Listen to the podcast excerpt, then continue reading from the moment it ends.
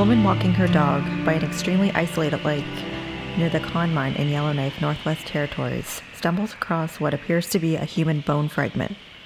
She turns it over to police who have their suspicions of who it belongs to, and that person went missing 13 years prior. This is Cold Canada, Episode 4 Lost in Yellowknife.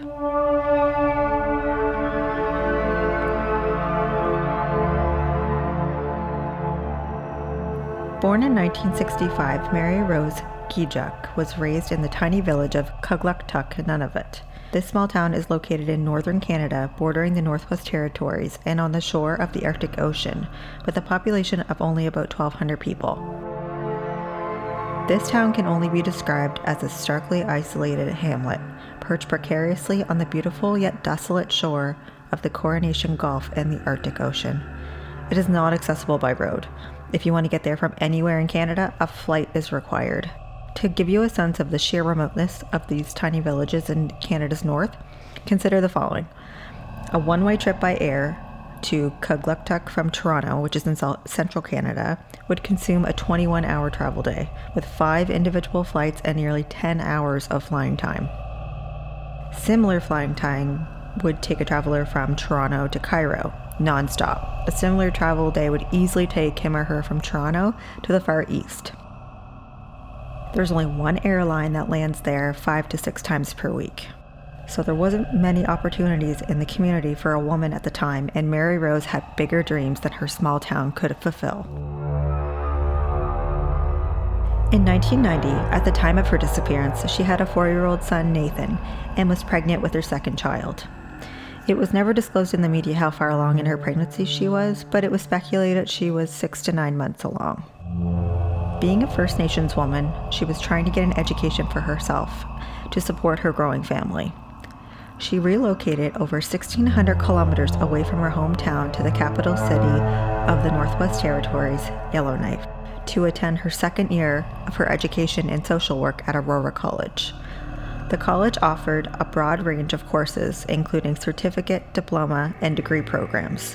Their aim was to educate the people of the North and offer their programs close to communities. They had three regional campuses to serve its 41,000 students. The school's core bulk of students were Aboriginal, and they were known for hosting students from small, remote communities. It was a perfect fit for Mary. Yellowknife's population at the time was over 15 times that of her small town. She left Nathan in the safe hands of her parents in Nunavut so she could focus on school. In June of that year, Mary Rose was staying at the Golden Range Hotel, which is still open today, while going to school.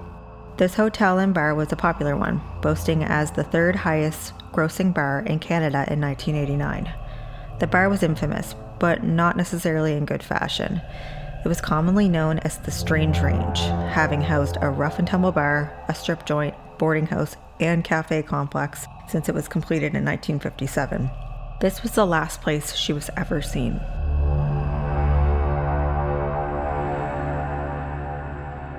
Mary Rose was last spotted at the hotel where she was living on June 28, 1990. She wasn't reported missing until nearly three months later, in September of the same year. During the extensive research I did, I couldn't find why it took so long for her to be reported missing or who actually did report her missing.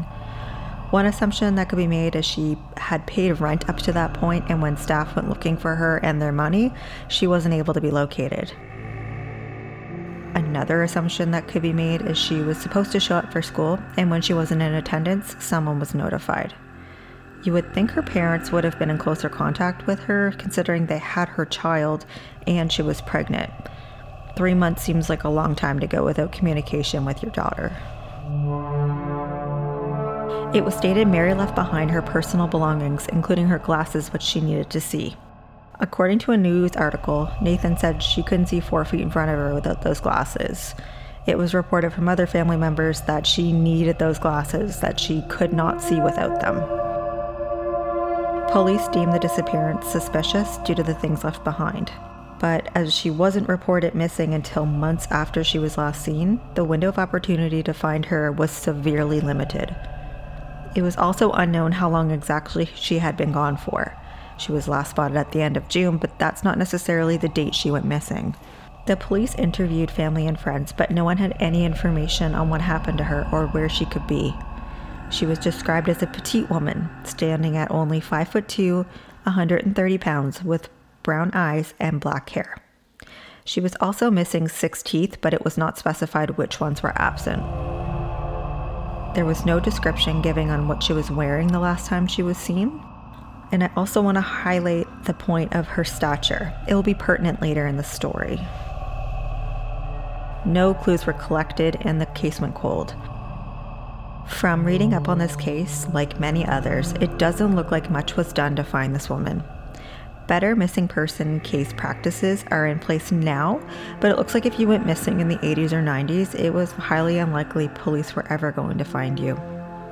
This case was also hindered due to the time frame of when she was last seen and when she was actually reported missing. This put the police at a large disadvantage to try and collect any evidence that may have been left behind. There was no reported evidence in her hotel room other than the things that were abandoned. Leaving her much needed glasses behind would suggest that she was ambushed and taken directly from this hotel room.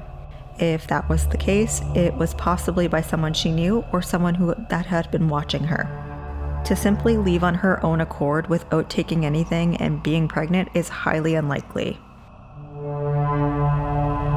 In my opinion, the search should have been more extensive considering she was a young woman toting a baby.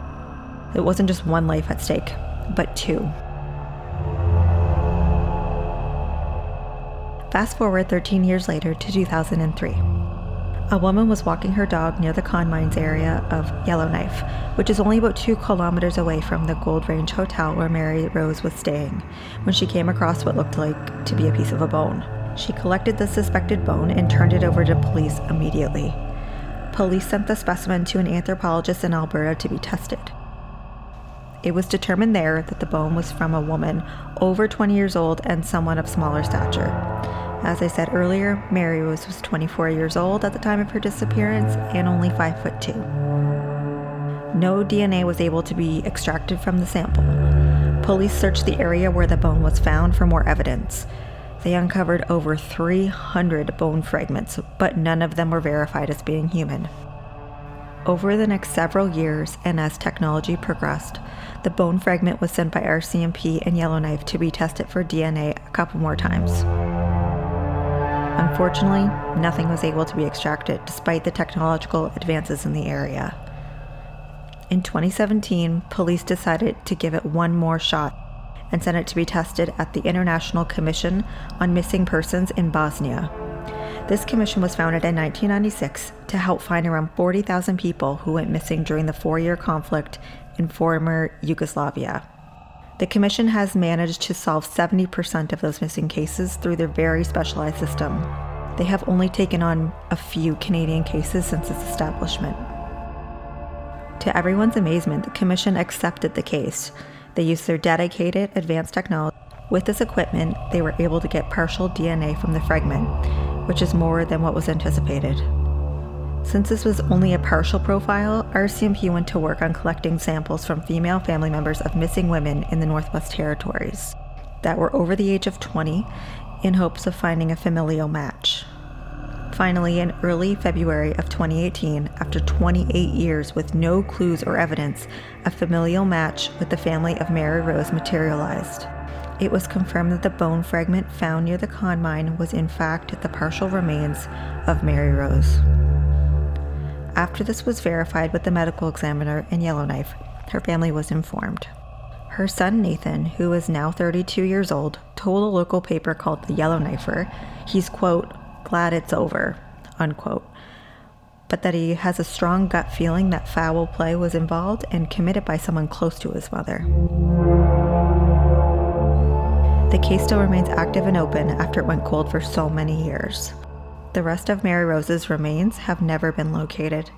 The DNA match gave some closure to her family. At least now they know that she had died, but they may never know what actually happened to her. After 28 years, that tiny piece of bone the woman stumbled upon is the only piece of Mary Rose the family has left.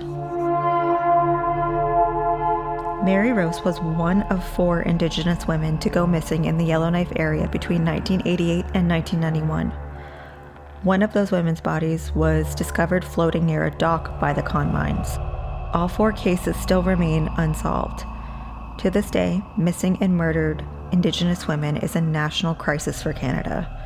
According to Stats Canada, between 1980 and 2012, Indigenous women and girls represented 16% of all homicides in the country, while only embodying 4% of the total population.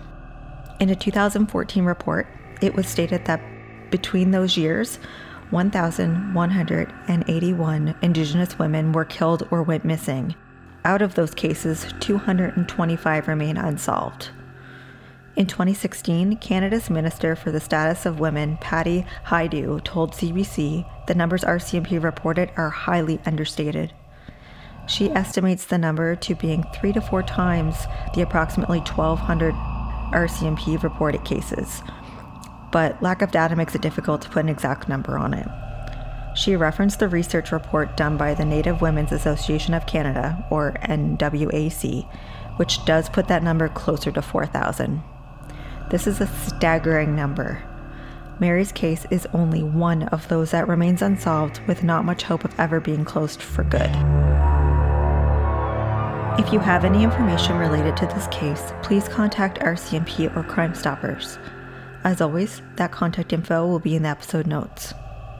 Thank you so much for listening. If you enjoyed this episode, please go rate and review on iTunes. If you haven't already, subscribe on your favorite podcast platform. Also, go follow me at Cold Canada Podcast on Instagram and Facebook. Episodes are now being streamed on YouTube. Just search Cold Canada Podcast or go through the link in the notes. If you'd like to support the show, you can join the Patreon at patreon.com slash Cold Canada Podcast. That's P-A-T-R-E-O-N dot com slash Cold Canada Podcast. My name is Heather Curran, and this has been Cold Canada.